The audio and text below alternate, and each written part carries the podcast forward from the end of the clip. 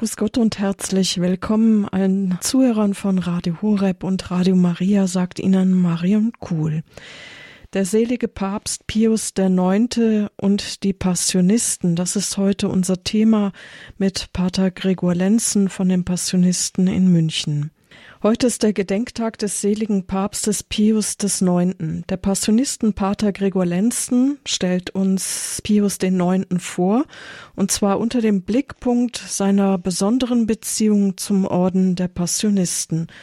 Grüß Gott, Pater Gregor. Grüß Gott, Frau Kuhl. Dann sind wir gespannt, den seligen Papst näher kennenzulernen und freuen uns auf Ihren Vortrag sehr gerne, liebe Hörerinnen und Hörer, blicken wir zunächst auf die Lebensstationen des seligen Papstes Pius IX.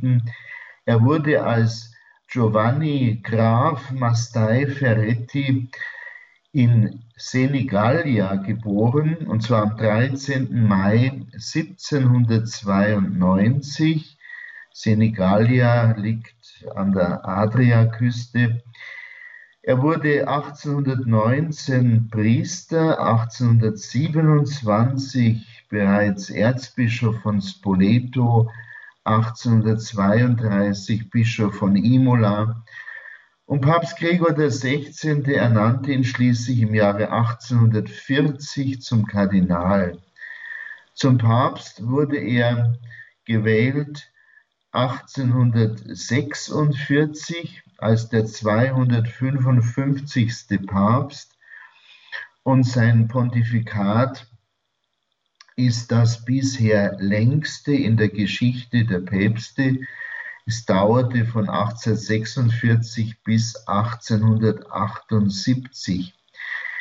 In sein Pontifikat fallen die Verkündung des Dogmas von der unbefleckten Empfängnis Mariens, das Erste Vatikanische Konzil mit der Propagierung des päpstlichen Jurisdiktionsprimats und der päpstlichen Unfehlbarkeit sowie der Verlust des Kirchenstaates an das Königreich Italien. Im Jahre 2000 wurde Pius IX. von Papst Johannes Paul II. selig gesprochen.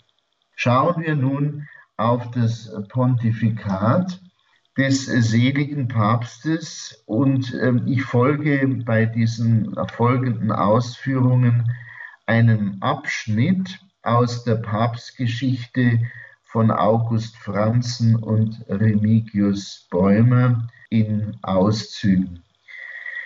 Da heißt es, der neue Papst schlug sofort einen freieren Kurs ein. Die politischen Gefangenen wurden amnestiert, Rom erhielt eine bürgerliche Gemeindeverfassung und einen Staatsrat. Jeden Donnerstag gab der Papst öffentliche Audienzen. Seine damals liberalen Ideen und Maßnahmen die in Italien lebhafte Zustimmung auslösten, brachten Pius IX. aber bald in Konflikt mit Österreich. Hier verfolgte der österreichische Kanzler, Fürst Metternich, den neuen Kurs des Papstes mit Misstrauen. Der italienische Nationalist Mazzini forderte Pius IX. sogar auf, sich an die Spitze der nationalen Einigungsbewegung in Italien zu stellen.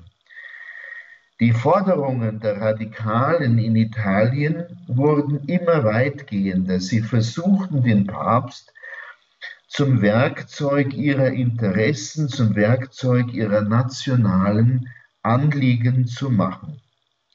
In der österreichischen Lombardei brach Mitte März 1848 die Revolution aus. 1848 war ja ein Revolutionsjahr auch in anderen Ländern Europas.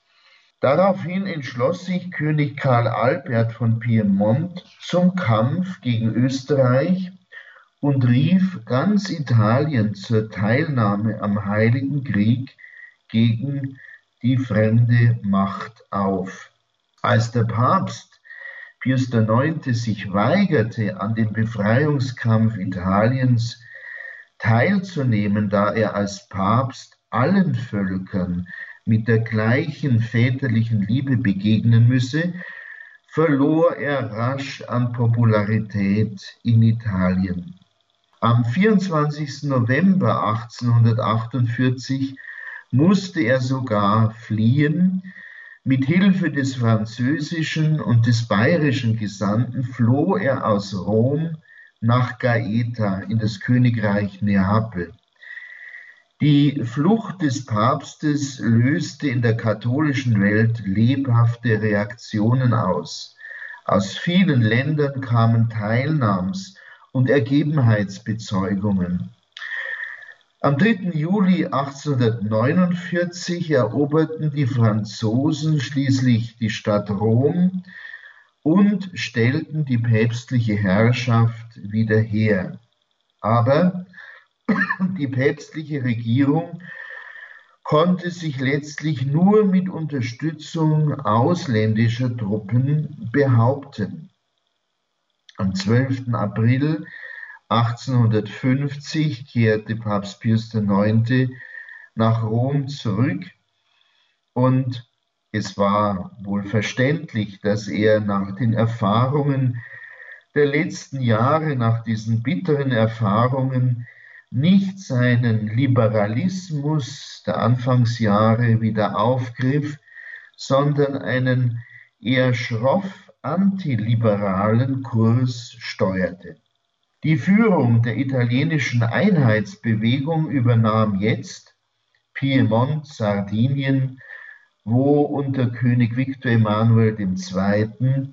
der Ministerpräsident Graf Camillo Cavour an der Vertreibung der Österreicher und der politischen Einigung der Nation arbeitete.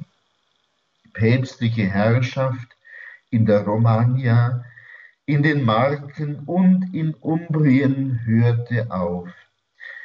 Diese Gebiete, die zum Kirchenstaat gehört hatten, wurden jetzt mit Piemont vereinigt und die päpstliche Herrschaft beschränkte sich jetzt nur mehr auf Rom und das sogenannte Patrimonium Petri.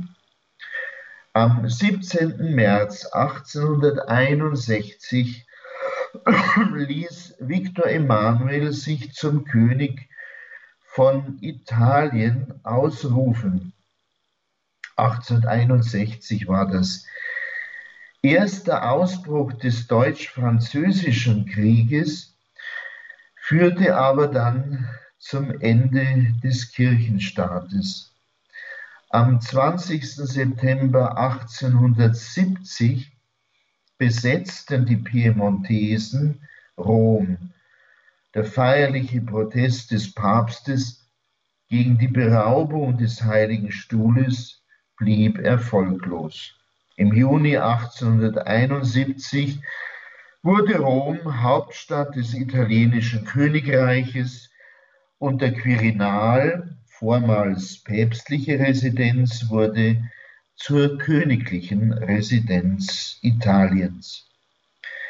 Das Ende des Kirchenstaates stellte aber nur ein, wenn auch wichtiges, Problem des Pontifikates Pius IX. dar.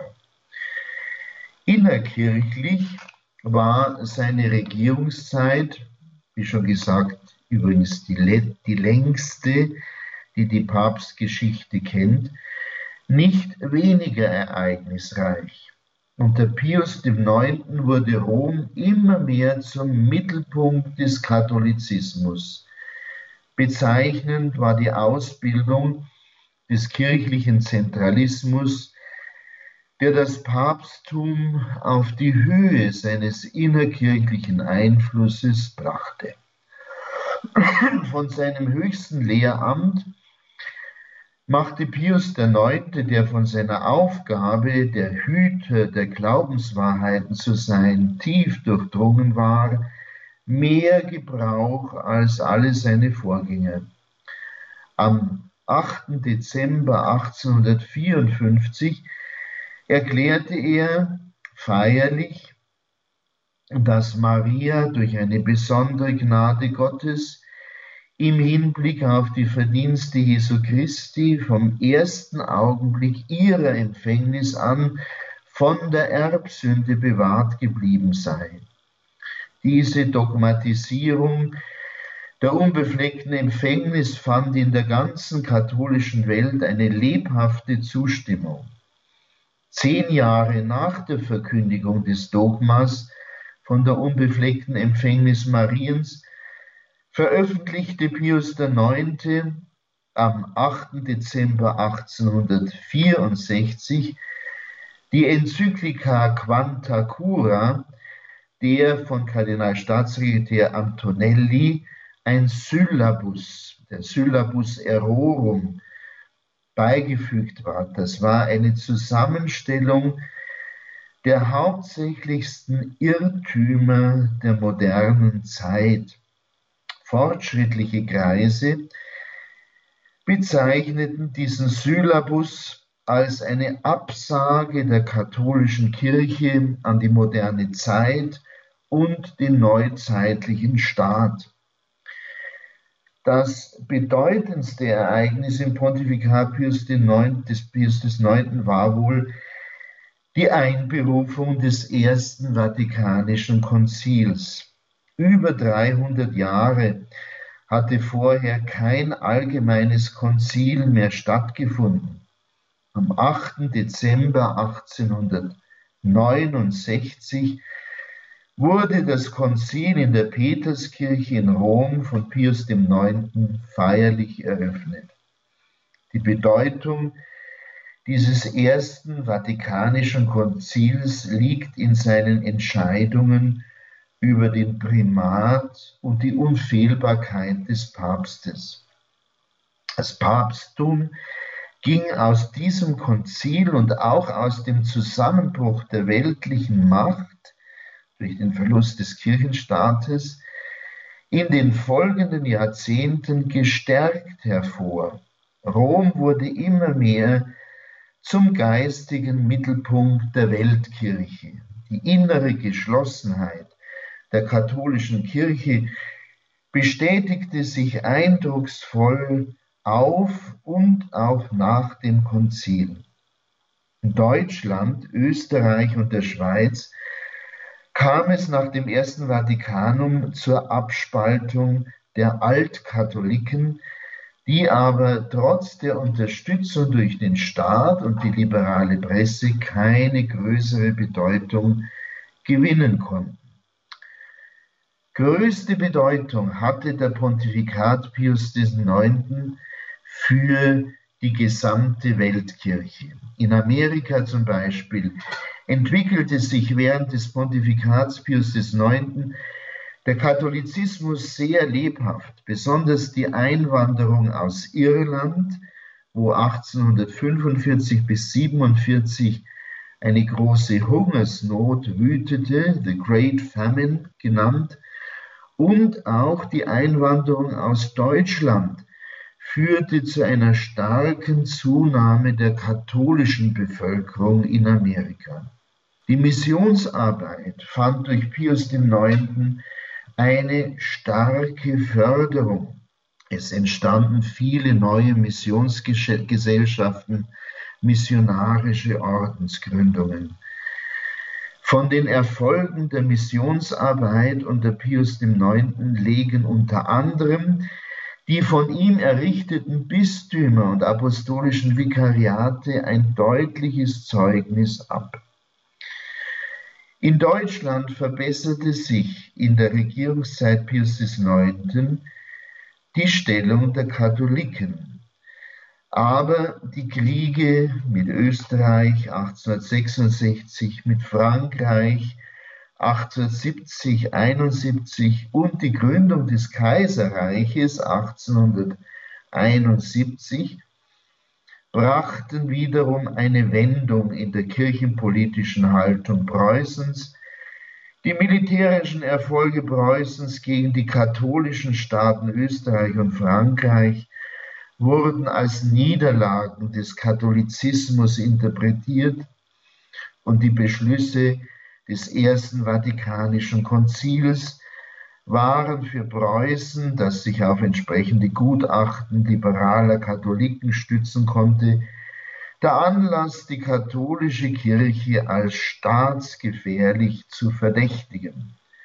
Im sogenannten Ultramontanismus sah man eine Bedrohung des protestantischen Kaisertums. Deshalb versuchte man die Kirche wieder dem Staat zu unterwerfen und das preußische Staatskirchentum zu erneuern. Es kam zu einer kirchenpolitischen Auseinandersetzung, dem sogenannten Kulturkampf, für den Fürst Otto von Bismarck die eigentliche Verantwortung trägt. Im deutschen Katholizismus führte der Kampf gegen die Kirche zu einer inneren Stärkung. Er bewirkte den weiteren Ausbau der Zentrumspartei, der katholischen Vereine und der katholischen Presse. Am 7. Februar 1878 starb Pius IX., verehrt von den Gläubigen, die ihm nach dem Verlust des Kirchenstaates und dem Kampf gegen die Kirche mit umso größerer Liebe anhingen. Kein Papst des 19. Jahrhunderts hatte bei den Gläubigen einen solchen Rückhalt wie Pius IX. Die angeblichen Papstweissagungen des Malachias, die ihn als Kreuz vom Kreuze bezeichneten, schienen ihre Erfüllung zu finden. In weitesten Kreisen der Kirche wurde Pius IX. als der große Dulderpapst verehrt, der bewusst den Weg des Kreuzes zu gehen bereit war.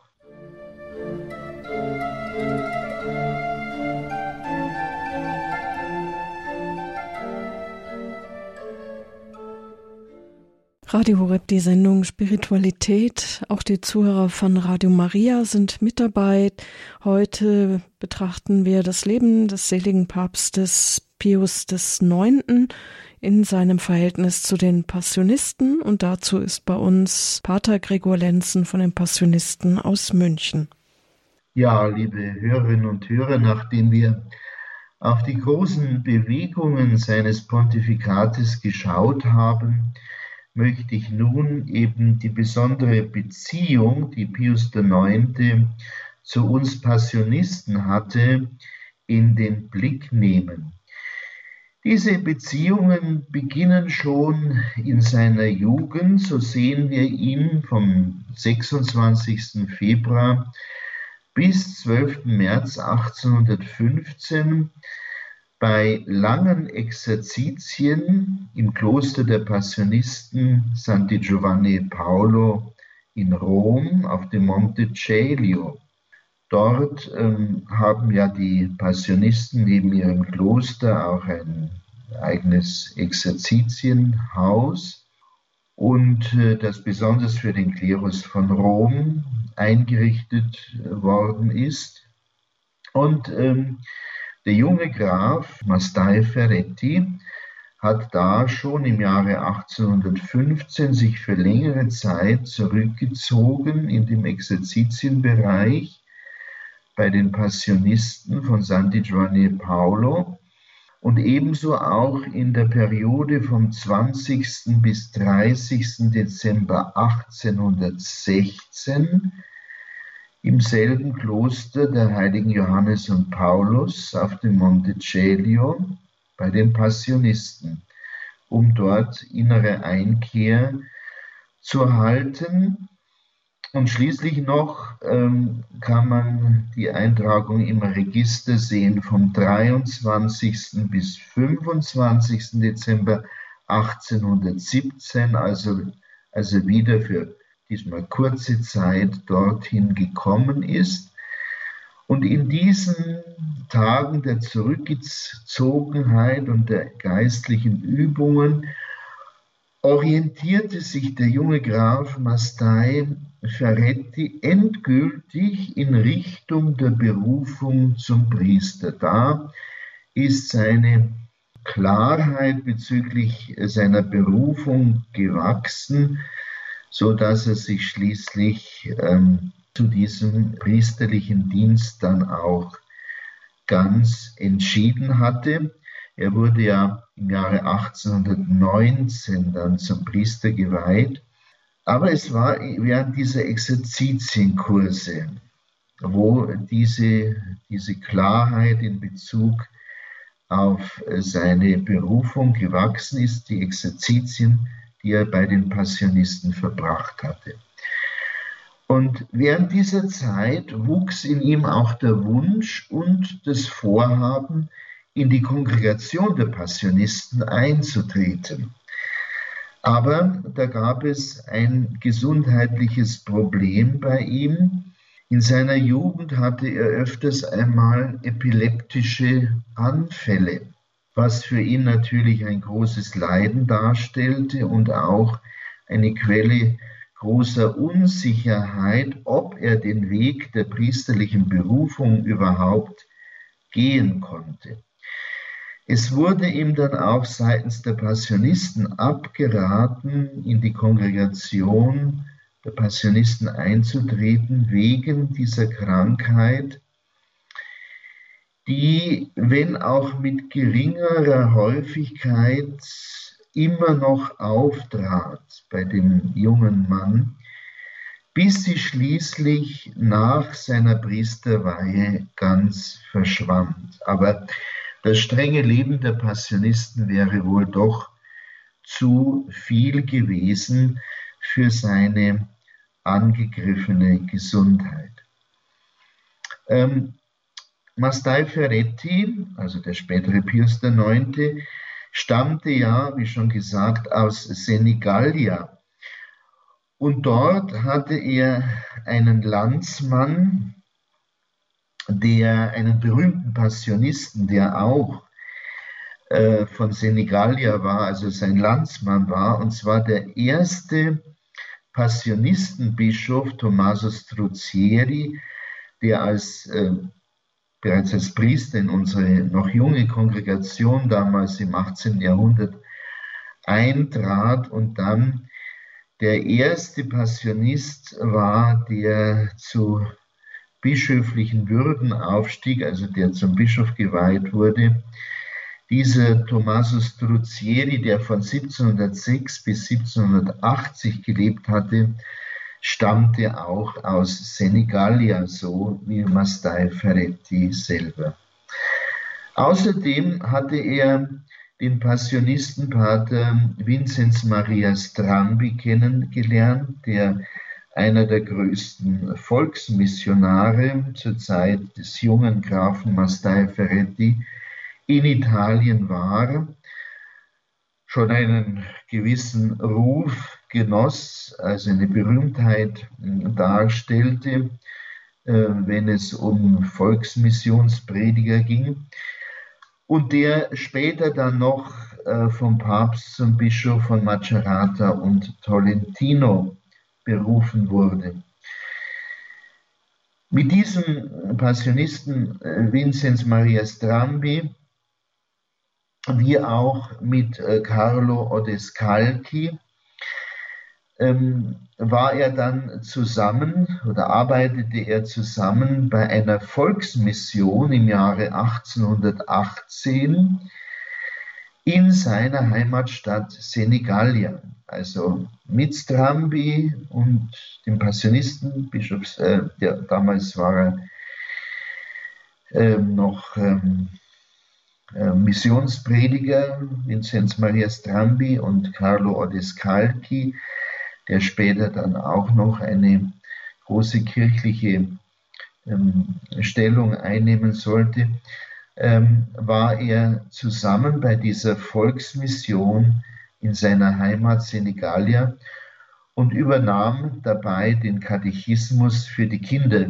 wohlgemerkt 1818, das war noch vor seiner eigenen Priesterweihe, da beteiligte er sich schon an dieser Volksmission. Er wollte aus ganzem Herzen ein authentischer Priester werden und kein Karrierist. Also es lag ihm nicht daran, eine bedeutende kirchliche Karriere zu machen, die Karriereleiter nach oben zu steigen. Er wollte vielmehr hm, ein glaubwürdiger, authentischer Priester sein, der sich um die Nöte der Menschen annahm, und äh, seine Bekanntschaft mit einem Kanonikus namens Storace brachte ihn in Kontakt mit einem Hospiz, genannt Tata Giovanni, wo arme Kinder, arme Jungen erzogen wurden.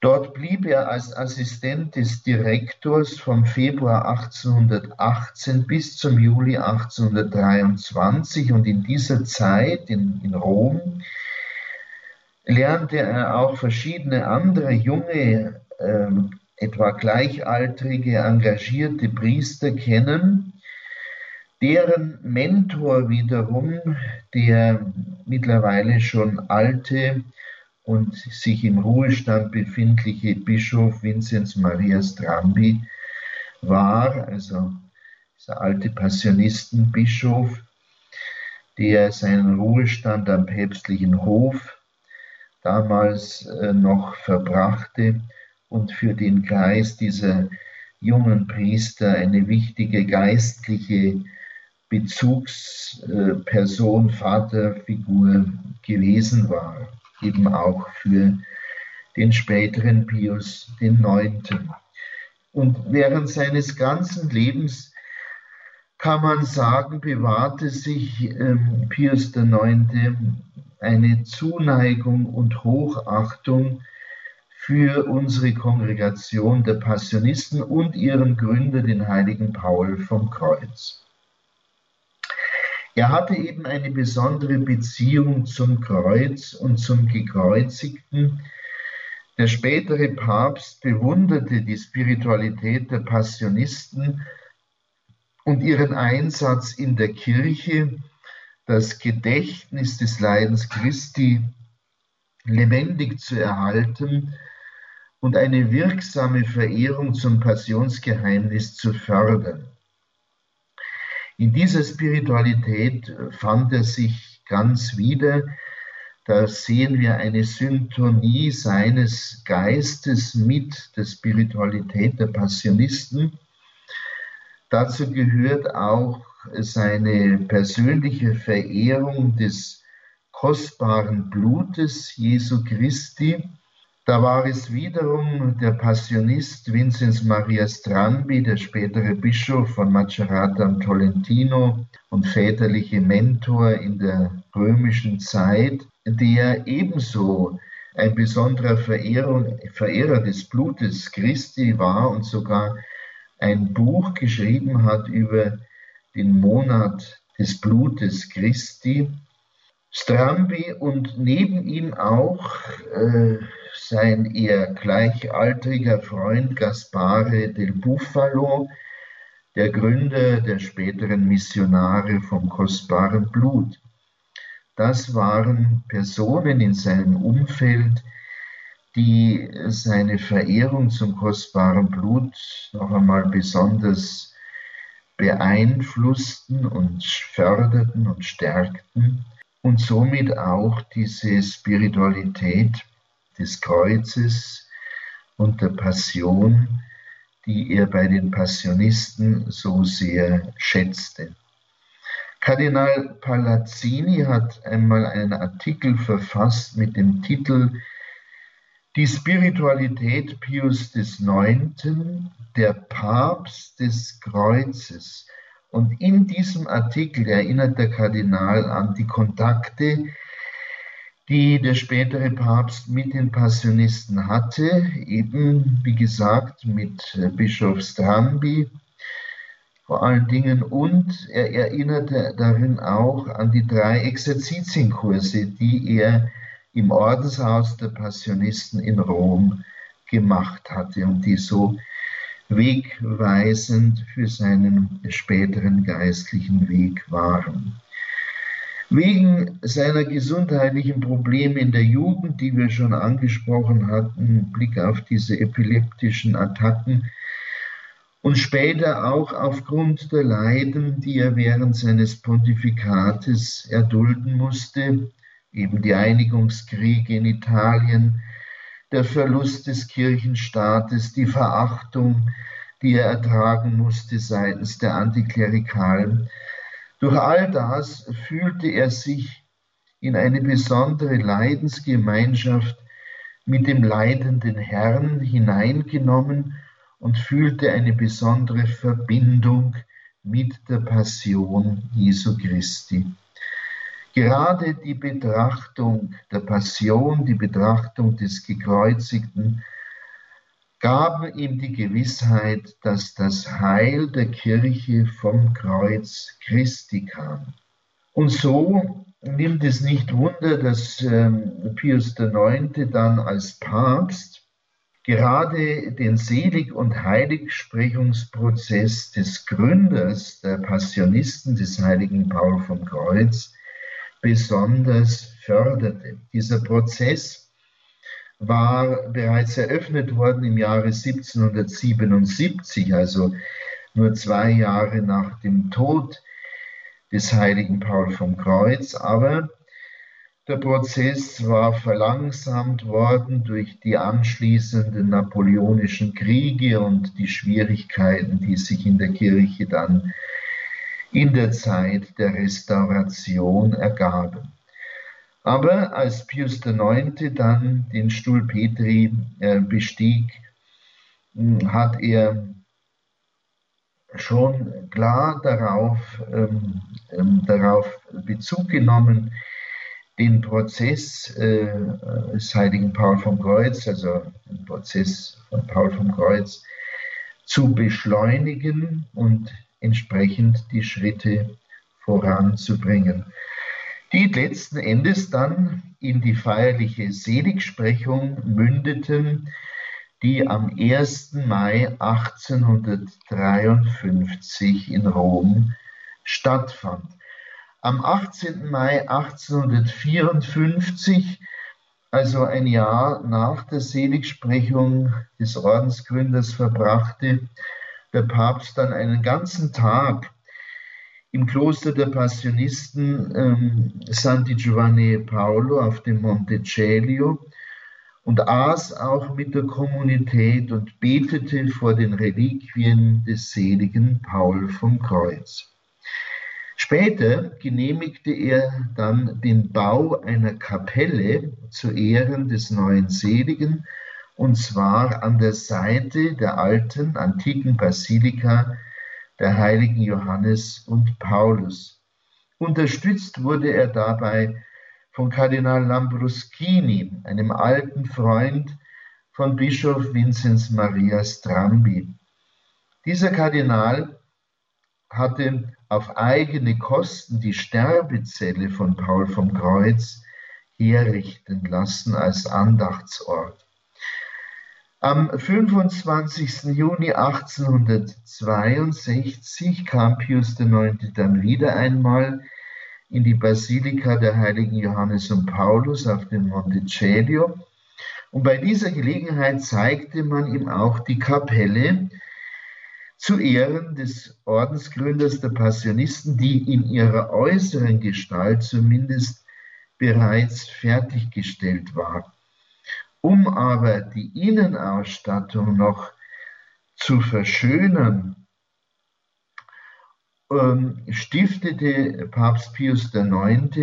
zwei hohe Alabastersäulen aus Ägypten, für die Seiten des künftigen Altares, unter dem die Reliquien von Paul vom Kreuz ihre letzte Ruhestätte finden sollten, sowie auch verschiedenen kostbaren Marmor für den Fußboden dieser Kapelle, die heute in ihrem ganzen Glanz ähm, erstrahlt und ähm, der Ort ist, wo man die Reliquien des heiligen Paul vom Kreuz in Rom verehrt. Er drückte bei dieser Gelegenheit, bei seinem Besuch in Santi Giovanni Paolo auch wieder den Wunsch nach der baldigen Heiligsprechung des Seligen aus, die dann im Rahmen der großen Jahrhundertfeier des Martyriums der heiligen Petrus und Paulus, nämlich am 29. Juni 1867 stattfand. Als besonderes Zeichen seines Wohlwollens gegenüber der Kongregation der Passionisten dehnte Pius IX. das liturgische Fest des heiligen Paul vom Kreuz auf die ganze Kirche aus für den 28. April. Salve, Sancte Pater,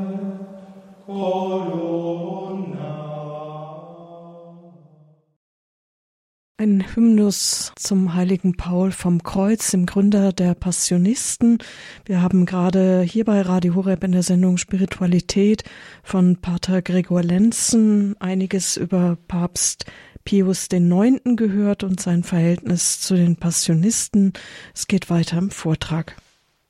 Ja, liebe Hörerinnen und Hörer, nach der Heiligsprechung des Gründers bestand das größte Geschenk, das Pius IX. den Passionisten machte, darin, dass er ihnen die Betreuung der Kapelle Sancta Sanctorum, also der Reliquienkapelle der Päpste, und die Betreuung der damit verbundenen heiligen Stiege der Scala Santa anvertraute. Also die Passionisten haben diese zwei Klöster in Rom, einmal das Kloster der heiligen Johannes und Paulus, verbunden mit der Basilika, Santi Giovanni Paolo, wo die Reliquien der römischen Stadtmärtyrer ruhen, Johannes und Paulus, und dann die heilige Stiege als Passionsheiligtum, die Treppe, äh, auf der Jesus zu Pilatus hinaufstieg.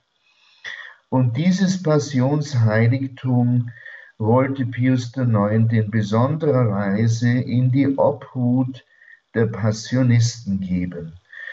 Schon seit 1851 existierten diesbezügliche Pläne und lassen vermuten, dass der Papst mit dem Generaloberen der Passionisten über dieses Projekt gesprochen hatte. So konnte man mit dem Bau eines neuen Klosters beginnen für die Passionisten und einem entsprechenden Gelände, zwei Hektar, die mit dem Kloster verbunden sein sollten und um die herum, also um dieses Gelände dann eine entsprechende Klostermauer ähm, emporgezogen wurde.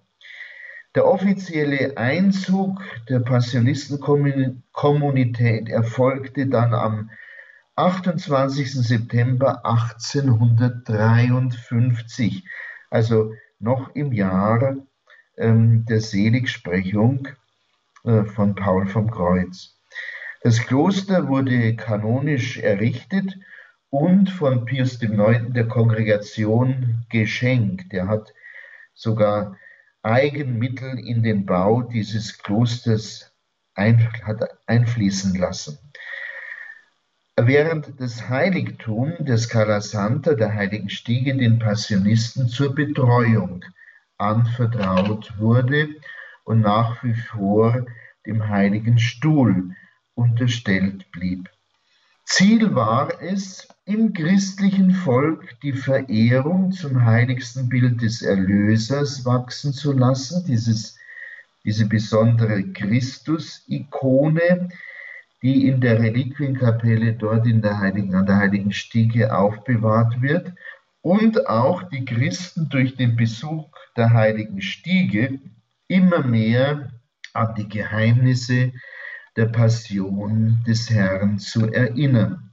Und um dieses geistliche Ziel zu erreichen, hatte der Papst unter den verschiedenen Ordensinstituten gerade die Passionisten ausgewählt, deren Mitglieder die Aufgabe haben, die Gläubigen die Betrachtung über die Schmerzen und den Tod des Erlösers zu lehren. Dazu legen sie ein viertes Gelübde ab. Der Papst stiftete dann für dieses Passionsheiligtum des Cala Santa einige Statuen, die an die Passion Jesu erinnern sollten. Da war einmal der Kuss des Judas, dann eine Ecce Homo Darstellung, Jesus an der Geißelsäule und auch eine Kreuzabnahme Jesu. Und schließlich zur Erinnerung an sein eigenes Priesterjubiläum stiftete Pius IX. 1877 eine Statue, die ihn selbst im Gebet zeigt. Diese Statuen kann man, wenn man ähm, das Heiligtum der Heiligen Stiege betritt, äh, vor sich sehen. Der letzte Besuch an der Heiligen Stiege war für Pius IX. am Vorabend der Einnahme Roms durch die italienische Regierung. Das war am 19. September 1870. Der Papst wollte auf Knien die heilige Stiege hinaufgehen, hinaufsteigen und stützte sich dabei auf den damaligen Hausoberen der Passionistenkommunität, den später selig gesprochenen Pater Bernhard Maria Silvestrelli, der lange Jahre Ordensgeneral der Passionisten gewesen war und in dieser Eigenschaft sich den Titel eines zweiten Gründers verdient hatte. Dabei bat Papst Pius IX. Gott um seinen Beistand bei diesem Hinaufknien auf der heiligen Stiege, um seinen Beistand, um aufs Neue geistigerweise den Kalvarienberg zu besteigen aufgrund des Verlustes des Kirchenstaates und seines Rückzugs in das freiwillige Exil des Vatikans wo er sich dann selbst als Gefangener des Vatikans bezeichnete. Ja, und dann blieb aber Pius IX. auch nach seinem Rückzug in den Vatikan und Verlust des Kirchenstaates den Passionisten immer noch als besonderer Freund verbunden und gerade blieb er ihnen verbunden im Blick auf dieses Passionsheiligtum der heiligen Stiege. Und er wollte dann, dass dort ein päpstliches Kolleg der Passionisten errichtet werden sollte. Vorausgegangen waren Überlegungen der Passionisten auf Generalkapiteln, die intellektuelle Ausbildung der eigenen Ordensstudenten zu verbessern. Und so kam es zur Eröffnung eines Zentralstudiums im Kloster an der Heiligen Stiege für die Ausbildung einer gewissen Anzahl junger Kleriker aus den verschiedenen Provinzen der Passionistenkongregation. Dazu wurde ein zweites Stockwerk im Kloster gebaut, das dann 15 Studenten sowie Professoren und Unterrichtsräume beherbergen sollte. Die Ausbildung dort sollte im wahren Geist des Institutes der Passionisten geschehen und durch die jungen Priester, künftigen Priester, die dort herangebildet wurden, auf die gesamte Kongregation ausstrahlen, die dadurch im Geist des Gründers geeint werden sollte. Pius IX., Pius IX. lag dieses Bildungsprojekt des Kollegs äh, des Calasanta sehr am Herzen und er erteilte die Erlaubnis über dem Eingang des Klosters den Titel päpstliches Kolleg anzubringen.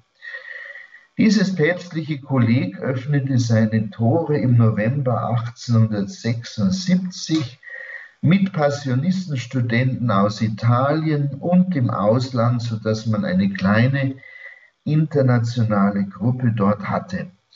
Hinsichtlich hinsichtlich der Frage der Befreiung der Studenten, der Passionistenstudenten vom Nachtchor, also vom, vom nächtlichen Gebet, wo man in der Nacht, mitten in der Nacht wieder aufstehen musste, Befreiung vom Nachtchor während der Schulzeit kam es zu internen Auseinandersetzungen innerhalb der Passionisten, die dann leider mit der Schließung des Kollegs im Jahre 1879 endeten.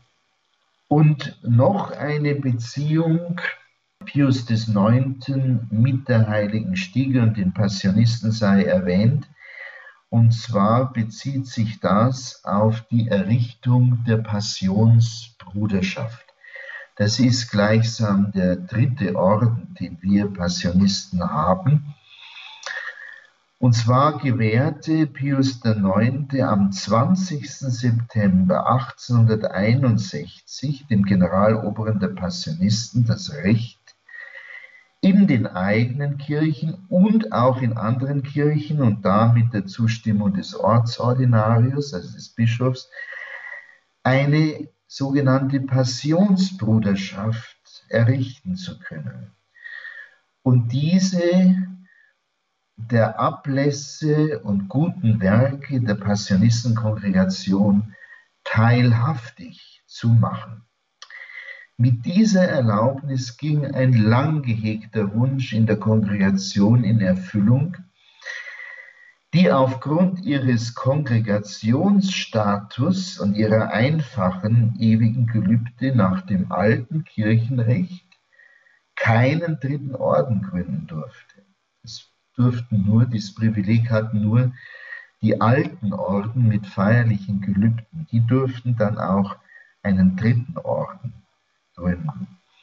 Aber Kongregationen war das in dieser Form nicht erlaubt. Aber so auf diesem Wege über dieses, diese Struktur der Passionsbruderschaft wurde uns Passionisten dann doch die Möglichkeit gegeben, unser Charisma, unsere Spiritualität mit Laien, die in der Welt standen, zu teilen. Am 30. Juli 1863 erlangte der damalige Ordensgeneral von Pius IX. die Erlaubnis, den in diese Passionsbruderschaft eingeschriebenen das Passionskapulier auflegen zu dürfen, um sie dadurch von Mitgliedern anderer Bruderschaften zu unterscheiden.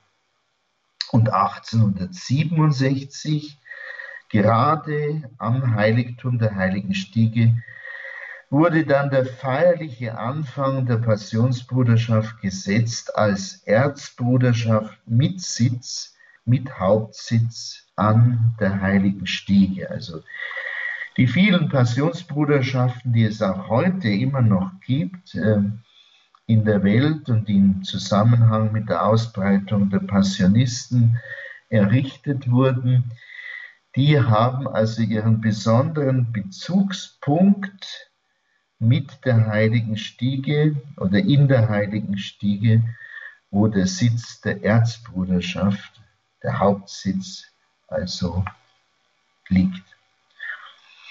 Ja, und dann sei zum Schluss noch erwähnt, dass Pius IX. Nach seinem Tode seine aszetische Bibliothek der Passionistenkommunität an der Heiligen Stiege vererbt hat. Als das Testament des verstorbenen Pontifex eröffnet wurde, wurde offenbar, dass er seine aszetische Bibliothek der Passionistenkommunität an der Scala Santa hinterlassen hatte als Denkmal seiner Güte gegenüber unserer Kongregation.